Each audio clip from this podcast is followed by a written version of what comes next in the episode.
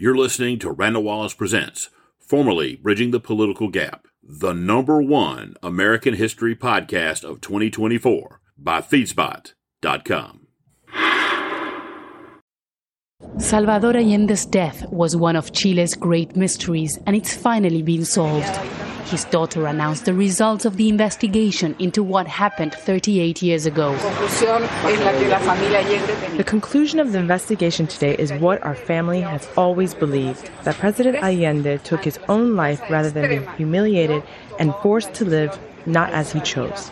Our family is calm with the result. Allende was the world's first democratically elected Marxist. On September 11, 1973, his dead body was pulled out from the National Palace during a US backed military coup that helped define the Cold War. With bombs raining down on the palace, witnesses claimed that Allende shot himself with an AK 47 he'd received from Fidel Castro. But years of military rule only fueled suspicions that he had been executed. At the time of his death, press reports mentioned that Allende's body had 36 bullet holes. Earlier this year, the corpse of the South American socialist icon was exhumed to find the cause of death. The results of the autopsy confirmed what had already been known. No, there's no evidence of involvement of a third party. Just like many other Latin American countries, Chile is still working to shed light on what happened during the military dictatorship in the 1970s. While Tuesday results came as no surprise, the closure is likely to put an end to a debate that has been going on for a very long time. Teresa Bo, Al Jazeera.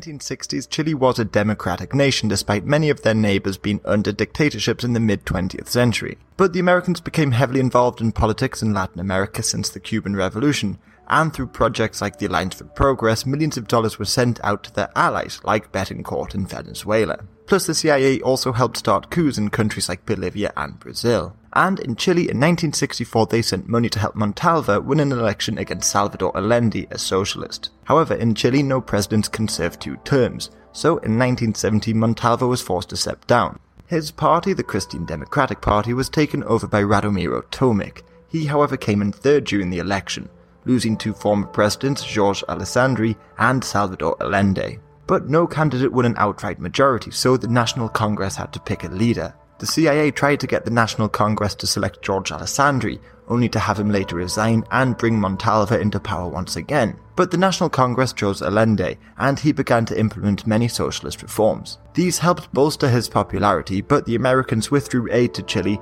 and the country suffered through mass inflation. Plus, his close connections with socialist leaders like Castro worried many on the right, so in Parliament they united to form the Confederation of Democracy and stopped further reforms. And the CIA helped fund opposition to Allende, like the El Mercurio newspaper, which called for him to be overthrown. He also had very little support from the largely right wing military officers, who lived in a relatively closed off community. But these officers still had a great deal of political influence. For instance, in 1969, soldiers rose up to demand higher wages as part of the Tacnazo insurrection.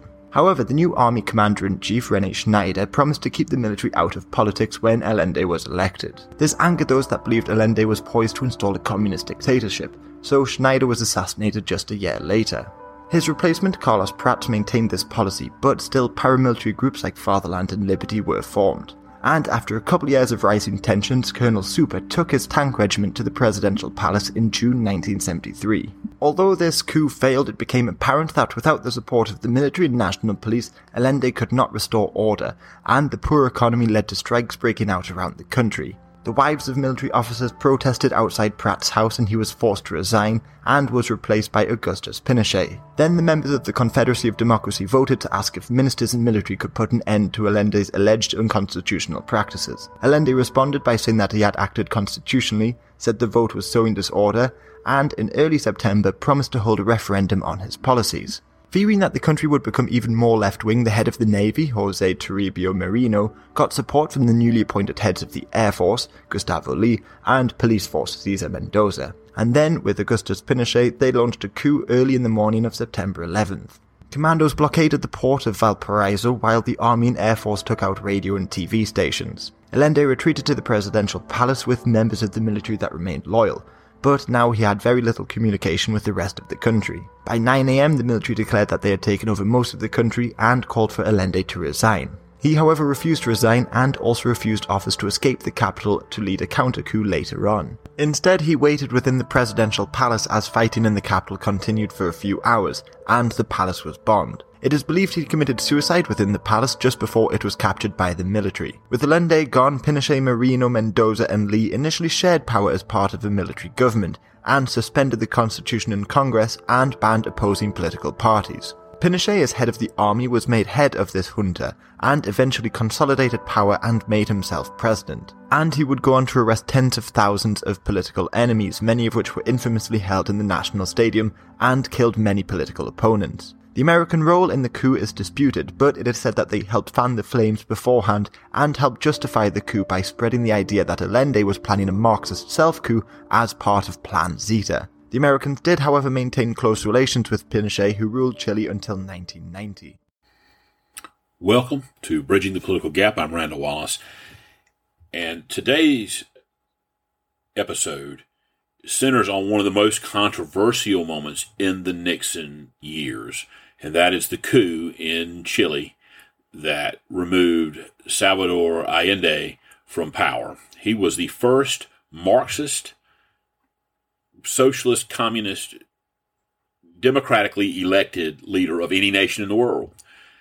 And, you know, it is almost always one of the central things that people on the left will bring up when they want to attack President Nixon and uh, his national security advisor, Henry Kissinger. It is, uh, you know, that it, he's cast is every kind of evil way you can think of because President Nixon was opposed to Allende taking power in Chile. Even if he had been elected, Nixon was there was a desire to keep communism from spreading into South America and on this these two continents on this side of the of the globe. Um, there already, you know, was the Cuban Revolution, and it had, uh, you know, we were at odds with Castro, Fidel Castro, and this was one of his leading lieutenants. They were they were Allende really admired Fidel Castro and the Cuban Revolution. And so you got to re- realize this. Uh, when you look at, at what the situation was in Chile and how the Nixon administration dealt with it. Now, it is true. He was elected by the people, and, and there's no way to whitewash that. But, you know, my answer to that and, and my question to those folks on the far left who bring the way Nixon and Kissinger handled this up is uh, Diem, President Diem in South Vietnam was elected. And I don't hear the same amount of outrage coming from anyone about a coup that was okayed by John F. Kennedy uh, about Diem that led to Diem's assassination. There is no evidence that I am aware of that Nixon okayed the coup that removed uh, Allende from power. Granted, clearly Nixon wanted uh, Allende never never to take his position as president. Worked to remove our investment there.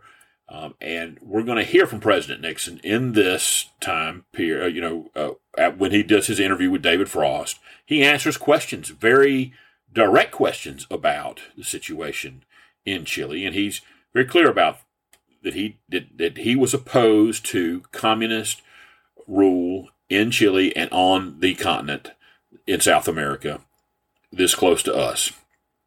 And we were committed to stopping communism spread around the world.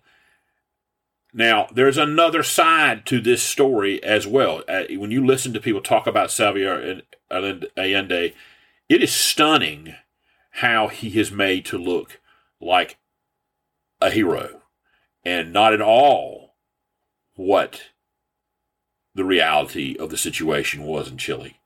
Let's take a look.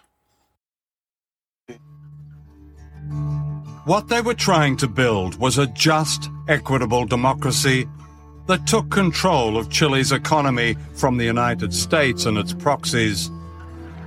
For the invisible people of Latin America, Chile under Allende became an inspiration. In Washington, President Nixon secretly plotted to destroy the Chilean economy. We're going to make the economy scream, said Nixon. In Santiago, General Pinochet, America's man, sent in his British made bombers against the presidential palace. It was September the 11th, 1973, a date that held an infamy and irony 28 years later. My wife and our children were at the house, and they had a marvelous view of the uh, of these planes uh, winging over and then dipping down and and sending their bombs into the Moneda. From inside the palace, Allende refused to leave, true to his promise not to surrender the government for which the ordinary people of Chile had voted. He broadcast this last message, then he shot himself. Trabajadores de mi patria, tengo fe en Chile su destino. Sigan ustedes sabiendo que mucho más temprano que tarde, de nuevo abrirán las grandes alamedas por donde pase el hombre libre para construir una sociedad mejor. ¡Viva Chile! ¡Viva el pueblo! ¡Vivan los trabajadores! There you get to hear how he is portrayed in the public. And this is what these left wing folks who are always bringing Chile up, this is the story they embrace. But there's another story uh, about Salvador Allende, and I, I found a pretty good description of it from a gentleman. He goes on the, he's on the internet. Uh, uh, Coach Red Pill is kind of the name. I had to do some editing because the language at times is not the best, but this gentleman lived in Chile for some period of time, and he's going to tell you a story that will, I hope, I hope it registers to you who Salvador Allende really was, because he's not this hero of the left that you're portrayed as this man who is going to bring socialism and and you know uh, that kind of mentality and policy that you hear socialists today, which I'm not a big fan of either way. But this is not Bernie Sanders socialism. This is not uh, Alexandria Ocasio Cortez socialism. This is hardcore Soviet communism, and what has led to the deaths of millions of people around the globe under Stalin and Lenin and Mao Zedong and Pol Pot, and the list goes on and on, Ho Chi Minh. So this is what Allende was espousing. He had taken control of a number of uh, government or private sector businesses, like the copper mines, you know, that the United States were invested in, is one of the things. But there, he he was he was believing in the big government state control, and it had led to massive inflation. And this once prosperous country in South America was now in dire straits with massive inflation on products and and you know the United States the fact that Richard Nixon pulled investment out of Chile has nothing to do with the disastrous economic consequences of the Allende government that led to his overthrow. And you're going to hear this gentleman tell you a story that is chilling about the desire to take property from people and take control of uh, agriculture in the country of Chile. The Allende government wanted an armed insurrection. The Allende government wanted the popular unity to become the leading edge of the revolution, of the socialist revolution. Because ultimately, you have to understand, Salvador Allende was a Leninist, and he was a Maoist who believed in total land redistribution. I mean, it, was almost like you wanted to imp- impose what became known as Pol Potism, you know, Because Pol Pot, what he did in Cambodia in 1975, that was essentially what Salvador Allende wanted to do in 1973. In August of 1973, the parliament passed by an absolute majority, almost a unanimity, a resolution asking for the military to step in and overthrow the Allende government. The Parliament of Chile asked the military to step in because the country was collapsing into chaos. In September 11, 1973, the military obliged. They stepped in, they uh, took over the government. Allende shot himself, and that was that. Now, it's all good and fine and funny, actually, to be talking about this, but I'm going to tell you a story that's not so funny. Okay? You know, Allende was creating a paramilitary force that was basically loyal to the popular unity, but not loyal to the Chilean citizenry. These, this was called the Movimiento Izquierdista Revolucionario, these leftist paramilitary forces. Now, these people, and I'm going to tell you a horrifying story because this is true. These people, they would go to farms, okay, and they would expropriate the land in the name of the people. And they would kill the landowners kill the landowners and their families. Now, it's not that I heard this story, that, that you know, I read it in some book, or, or you know, the, the Pinochet government, you know, later would spread this, uh, you know, propaganda. No. I heard this story from a farmer to whom it almost happened. Now, this farmer, he was a classmate's dad. Okay? Now, I knew this girl real well. We went to school together. I saw her every goddamn day. And in our senior year, uh, she invited us, us, all, you know, like near the end of the year, she invited us all to have like a, a get together, like a barbecue kind of thing at her um, dad's farm, which was just outside of Santiago. And we went. You know, we took the metro and then a bus, I remember. And got there and great guy, you know, the, our, our classmate's dad. And it was a great farm and there was a pool. And we had a barbecue. It was great. And then some of us wound up talking to my classmate's dad and the foreman of the farm. Okay? Now, this was in 1985, right? The Allende government happened between 1970 and 1973, right? So it was relatively recent history. It was only 12 years before. And my classmate's dad told us how one day he woke up and there were trucks, and he pointed to the road, the road where the trucks were coming. There were three trucks full of these leftist paramilitary forces, armed, and they were coming down that road that he pointed to, to the house that he pointed to, where he lived with his family, with my classmate, who was then a five year old child. And these leftist paramilitary forces were hell bent on killing him and his family, including my then five year old classmate. They were there to expropriate the land in the name of the people and take it over and kill the landowner, kill his family, and establish, you know, part of the new socialist ideal, the socialist utopia. Do you know why he was not killed? Obviously. I mean, I was talking to him in 1985. He survived, right? How did he survive? Because the foreman who was standing right there and told us the story, it was the foreman and some other workers on the farm who worked for the landowner, my, my classmate's dad.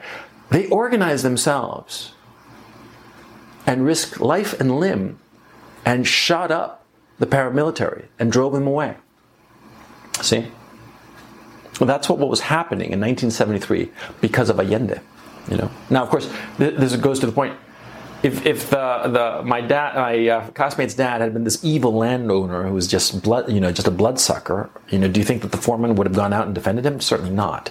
Okay. If he had been this evil bastard, but he wasn't an evil bastard. He was just a regular guy. You know, he worked the farm. He was the owner of it, but you know, he was just worked as hard as anybody else. He was a decent guy. You know, but to the leftist, it didn't matter. Or actually, it was even worse because see, a decent landowner went against their ideology. A decent landowner, a decent capitalist, somebody who pays his workers fairly and is just a decent guy and does what he's supposed to do as a man, as a moral man, well, those are the people that the leftists targeted. They killed about 500 people during the Allende government. 500 people murdered by forces allied to the Allende regime. Finally, I want you to listen to President Richard Nixon himself talk about what his goals were, what he thought of the Allende government and in Chile, and what things he did. And he's going to make a very simple point at the end of it that I think is, is, is the bottom line, and that is the people themselves overthrew the Allende government. President Nixon didn't have anything to do with that. Uh, and I think that's you know something else that I because I've actually seen it on Twitter and some uh, of these folks when they want to argue with you about President Nixon, Henry Kissinger, and talk about him being a war criminal for what he did for what happened in Chile, especially Henry Kissinger. Uh, and they'll say things along the lines of Allende, Allende was murdered and, and we had blood on our hands, the United States. But the fact is that Allende committed suicide. And that's not the same situation as we saw in South Vietnam that led us into the war, by the way, where Diem was killed in his car. He and his brother were killed in his car trying to get away. Allende was given opportunities to leave Chile, and he refused, and then killed himself in the presidential palace. President Nixon's going to talk about the situation and what they faced, and you can hear it for yourself what his policy was and what his thoughts are on Salvador Allende and Chile and the events that took place there in September of 1973.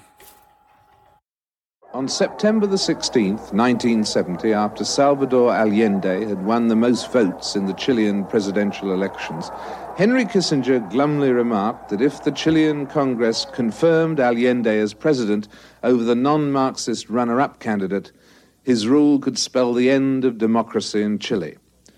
What Kissinger did not reveal was that on the day before he spoke, Richard Nixon had himself taken action to subvert Chile's democratic processes by ordering the CIA to prevent Allende's accession to power, not even excluding a coup d'etat. Whether or not the subsequent actions of the CIA did by themselves provoke the overthrow of Allende three years later is in dispute. That the CIA did take action is not. The Church Committee reported the following facts. The US collaborated with groups that kidnapped and murdered General Rene Schneider, a Chilean whose belief in constitutional democracy outweighed his opposition to Allende. Between 1970 and 1973, the CIA spent some $8 million in Chile, supporting the political opposition and establishing a network of those committed to Allende's downfall. And when the coup occurred, the CIA used additional funds to support a public relations effort on behalf of the newly installed right wing government headed by General Pinochet. The unique thing here, isn't it, is that can you can you think of any other example of where the United States, in recent United States history, attempted to interrupt the constitutional processes of a democratic government? government? Well, it depends on what you mean by recent. Uh, when you mean in the last four or five years? No, I can't think of any. What did you have in mind in Chile when you said uh, that you wanted uh, the CIA or you wanted America to make the economy scream. What did you have in mind? Well, uh, Chile, of course, is interested in uh, uh obtaining uh, loans uh, from international organizations where we have a vote. And I indicated that wherever we had a vote, where Chile was involved, that unless there were strong considerations on the other side, that we would vote against them. Uh, I felt that as far as Chile was concerned, since they were expropriating American property, they expropriated, Allende did, it took him only uh, three years to expropriate 275 firms. Now, I know that as he far hadn't as, done that on September yeah, the 15th, yeah. I know, I know, but I knew that was coming. All you had to do was to read his campaign speeches. He said, uh, with Cuba in the uh, Caribbean and with Chile on the southern cone, we, he meant Castro, and Allende, will make the revolution in Latin America. Now, we have one country in the um, Western Hemisphere, Cuba, that is exporting revolution, And we didn't want another one, uh, Chile doing it. But there's two things there, surely. One is that Cuba, which everybody would say is communist in the traditional sense of the word, Cuba has been totally unsuccessful in it, its uh, export of uh, revolution or anything else since 1958. And Allende uh, just didn't turn out that way. He turned out to be a Marxist. He worked within the system for the three years. He never attempted to bring, introduce political repression. That only came later. Uh, he continued to work within the system to the extent where Well, it was predicted he would lose the next election. Well, as a matter of fact, let's well understand, uh, Allende played it very cleverly. Uh, he, he, he, he played it as a Chilean would rather than as a Cuban would, the Chileans being, uh, uh, frankly, uh, less volatile uh, than the Cubans, I would say. Uh, but on the other hand, there wasn't any question about his turning uh, all the uh, screws that he possibly could uh, in the direction of making Chile a Marxist state. There wasn't any question but that he was cooperating with Castro. There wasn't any question that Chile was being used by some of Castro's agents as a base to export terrorism to Argentina, uh, to Bolivia, to Brazil. But we knew never- all of that. but he never And also, attempted now as far as repression is concerned, after all, he did that in a subtle way. But we would call it, we would have called it depression, uh, repression if it had been done in Vietnam. We would have called it repression if it had been done among any one of our friendly countries today. Uh, for example, the government owned uh, television station.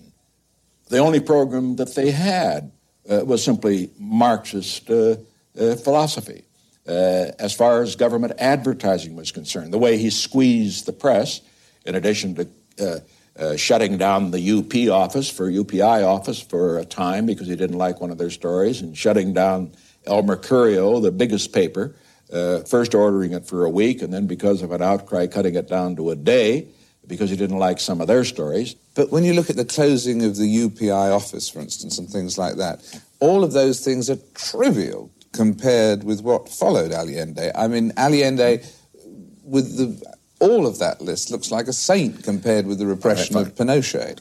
I, I am not here to defend and will not defend repression by uh, any government, uh, be it a, a friend of the United States or one that is opposed to the United States.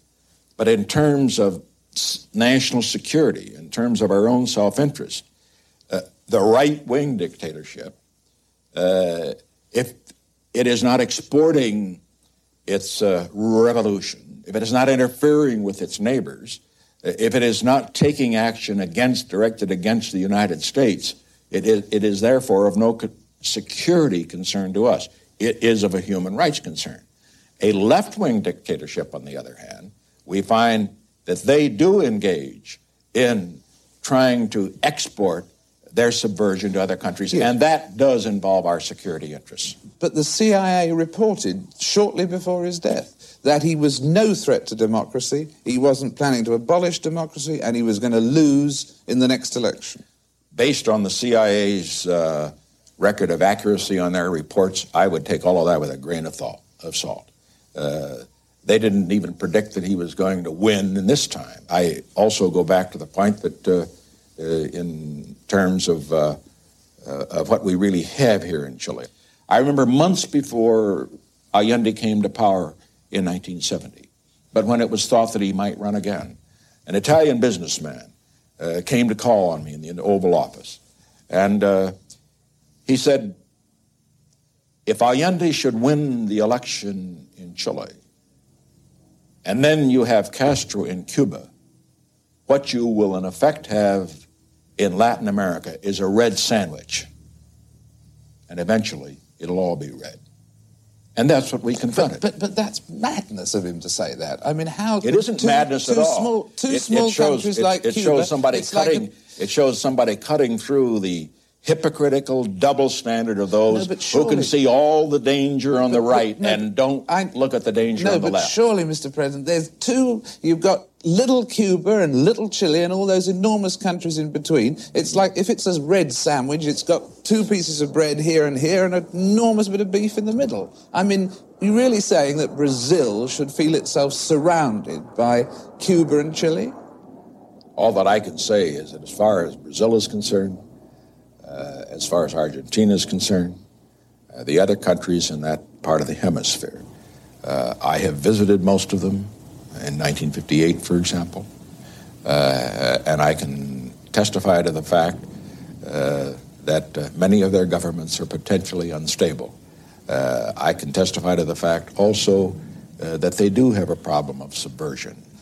As it turned out, whatever may have lurked in the secret heart of a Marxist working within the democratic system, uh, he was he hadn't abolished the democratic system. He hadn't abolished the principle of elections or anything else in that, and that was abolished by Pinochet. Now, in retrospect, looking back, don't you think the Chileans who've had this tradition of democracy going back to 1818 and what three three temporary interruptions in between, nothing interrupting it since 1932 till Pinochet. In retrospect, don't you think that the Chileans were a better judge of what would preserve their democracy than you were. Who do you think overthrew Allende? You see, there's the point you've missed. Allende was overthrown eventually, not because of anything that was done from the outside, because his system didn't work in Chile, and Chile decided to throw it out.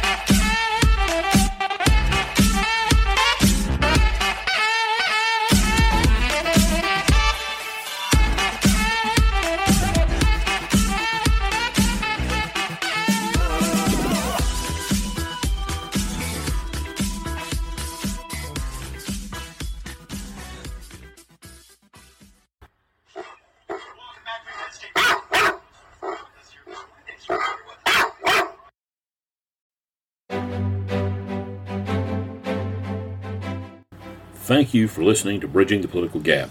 If you've liked what you've heard, please share it. And we would love to hear from you and your thoughts on, on our show. So if you'd like to, please leave a review wherever you get your podcast. And until next time, thanks again, and so long for now.